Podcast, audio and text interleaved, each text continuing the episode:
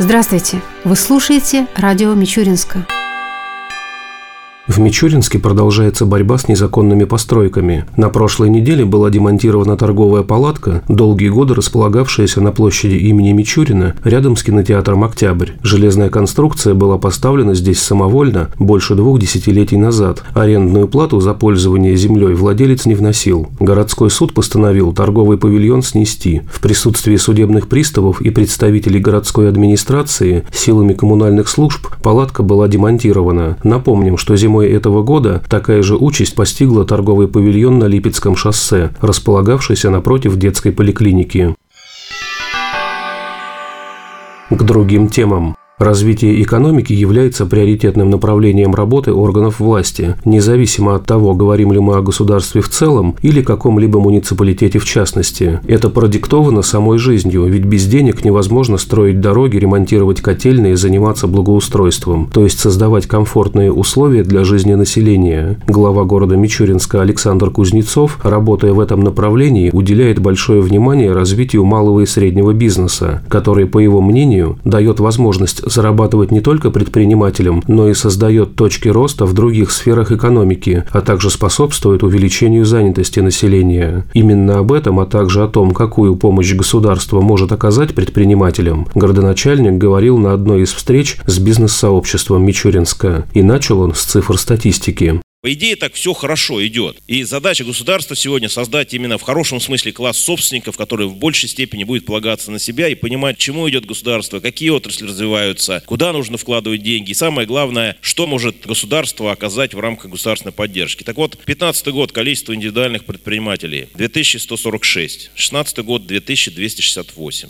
Инвестиции в сфере предпринимательства 2015 год 136 миллионов, 2016 795 миллионов. Да, то есть люди вкладывают деньги. Оборот розничной торговли почти 16 миллиардов в 2015 году, 17 миллиардов в 2016 году. Далее, количество малых и средних предприятий. 15 год 922, 16 1186. Численность работников на малых и средних предприятиях 4300, 16 год 6300. Ну и, в общем-то, все нормально идет, да? Но, далее, вдумайтесь в цифру. Количество индивидуальных предпринимателей, получивших поддержку. 15 год 5 и 16 год 13. Вот разница цифр. 2200 предпринимателей и 1100 малых предприятий, количество получивших поддержку 5 и 13. О чем это говорит? О том, что первое, фактически мало кто из вас знает, что меры поддержки есть. Второе, есть проблемы, скорее всего, в оформлении документов, неграмотность некая юридическая, куда обращаться, к кому обращаться, ну так же, как с банками. Деньги есть, но никто их не может получить. Это даже не 10%, не 5%. И когда наши показатели по поддержке предпринимателям сопоставимы с городами Маршанск, Рассказово, Котовск, я считаю, что это ненормально. В том же Тамбове, если взять по общему уровню количества предпринимателей, у них там 149, по-моему, получили поддержку, у них тоже плохо. Если взять там у нас 2000, у них там, скорее всего, ну там 10 тысяч, или для 10 тысяч, там 149 предпринимателей, тоже ни о чем. Но у нас, по крайней мере, 50 минимум должны получать поддержку в городе Мичуринский, минимум, а по-хорошему больше.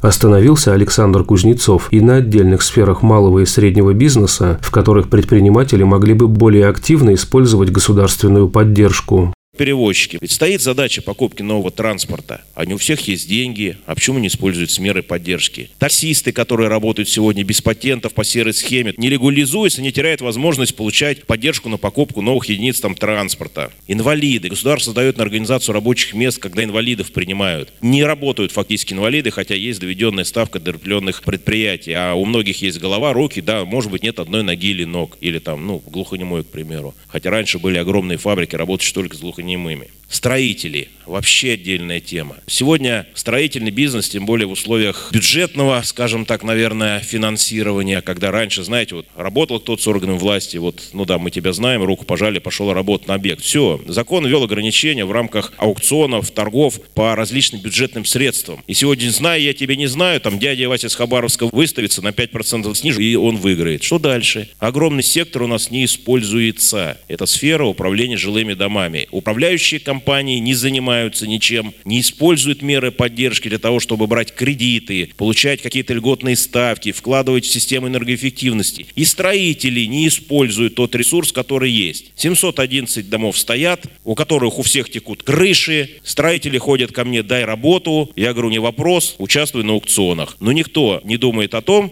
что можно прийти в дом, посчитать, что крыша стоит 2,5-3 миллиона, из которых половина есть уже в фонде, на который жители платят. И предпринимателю нужно просто вложить свои полтора миллиона денег, вместе с нами, с жителями провести собрание и сказать, вот рассрочка на год, на два, и фактически получается как конституционное соглашение, так как сегодня работают коммунальщики, когда вкладывают деньги там в котельные, в трубопроводы, и через какое-то количество времени, через тарифы это окупается. И у строительного бизнеса появляется огромный объем работ, огромный, на каждом доме делай трубы, делай крыши, там стыки, все что угодно. Не используй этот сектор. Хотя меры государственной поддержки отдельно там по жилищному фонду есть. Отдельная тема безработные и уволенные люди. Чем они будут заниматься? Мы их должны переобучать. Не совсем активно используются меры уволенные. С прогресса, еще откуда-то. Они что, не могут стать предпринимателями? Могут. Бывшие работники Мичгаут, кандидаты наук, работники с прогресса, с Милорема, у которых есть руки, и которые в любом гараже могут там делать детали намного лучше, чем на многих заводах, как пример. Социальное предпринимательство, о котором все говорят, но которое не используется. Уход на дому, и государство платит за это деньги. Организация частных детских групп, особенно в семьях многодетных, когда государство просто говорит, вот тут ты все равно же с детьми-то занимаешься, давай ты их не будешь отдавать в детский сад, чтобы государство не несло затраты там на коммуналку, на все, и просто тебе будут как воспитателю платить деньги. Не используется. Даже те же ярмарки. Ярмарки все стоят корявые, павильоны корявые, никто не обращает за меры поддержки для того, чтобы закупать те же павильоны в хорошем, в правильном стиле. Это просто вот одни из многих тем. Без взаимодействия с органом власти вы не будете знать, как возможно получить меры поддержки. Хотя сегодня пропадают деньги реальные в федеральном бюджете, в региональном бюджете. Иногда они до конца не используются. Или используются, ну, гигантами, там, которые строят птицефабрики, ну, миллиардной суммы.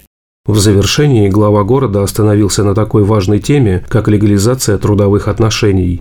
Сегодня поставлена задача, в том числе контролирующим органам, что те безработные, которые получают деньги с бюджетов различных уровней, это, в принципе, коррупционное преступление. За год региональный бюджет Тамбовской области 3,5 миллиарда тратит на выплаты ну, неработающему населению, которое фактически работает. И в случае выявления таких лиц люди будут стремиться получить уголовное дело. Поэтому вот эти 3,5 миллиарда, которые тратятся вот не, не туда, куда нужно, лучше бы они были направлены направлены именно вот по каналам поддержки предпринимателям, по другой тематике. Поэтому вот комиссия вместе с налоговой сегодня с органами внутренних дел ставит свою задачу снижения вот этой нагрузки на региональный бюджет 3,5 миллиарда, которые могут пойти в зарплату бюджетникам, в дороги, в благоустройство домов, а они тратятся вот на якобы неработающее население, которое фактически работает где-то, подрабатывая там по серым черным схемам.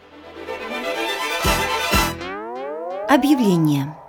Областная кадастровая палата информирует, что граждане Российской Федерации имеют право на бесплатное получение земельных участков на Дальнем Востоке. Для получения земельного участка необходимо авторизоваться в Федеральной информационной системе на дальневосток.рф через единый портал государственных услуг. После авторизации необходимо с помощью раздела «Карта» сформировать участок. Земли, выделенные серым цветом, не предоставляются в пользование. Выбрав интересующий участок, нужно заполнить заявление заявление и приложить к нему отсканированную копию документа, удостоверяющего личность. В случае, если заявление подается представителем, отсканированную копию документа, подтверждающего его полномочия. При заключении договора необходимо указать вид деятельности, которая будет вестись на выделенном участке, и в срок не позднее одного года уведомить об этом уполномоченный орган. В срок не позднее трех месяцев после истечения трех лет со дня заключения договора безвозмездного пользования земельным участком необходимо предоставить предоставить в уполномоченный орган декларацию об использовании земельного участка. По истечении пятилетнего договора безвозмездного пользования земельным участком вы получаете право подать в уполномоченный орган заявление о предоставлении земельного участка в собственность или в аренду на срок до 49 лет.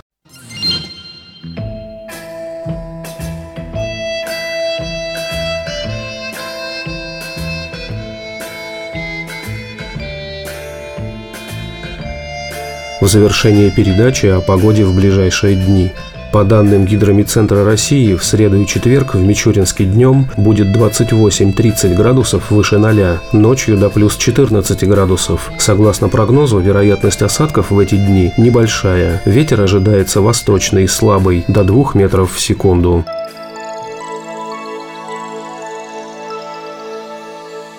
Передача радио Мичуринска окончена. До новых встреч!